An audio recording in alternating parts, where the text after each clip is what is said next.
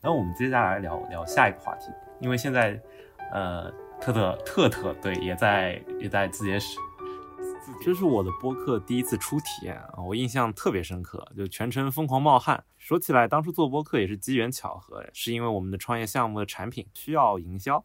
啊。我们的初心是希望能为学生和职场人搭建桥梁，但慢慢的就发现了音频独特的魅力。这里我会继续用六个第一次串联播客与我的故事。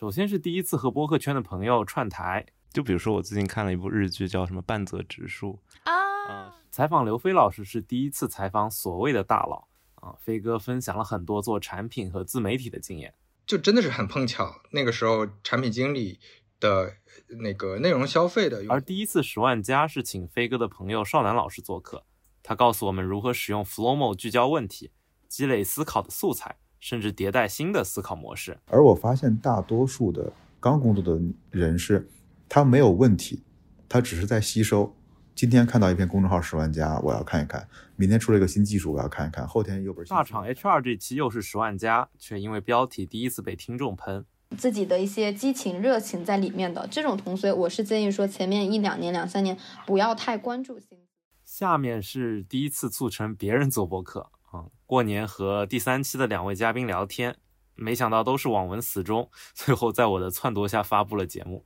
龙族就是一上来就要几个人去干龙王，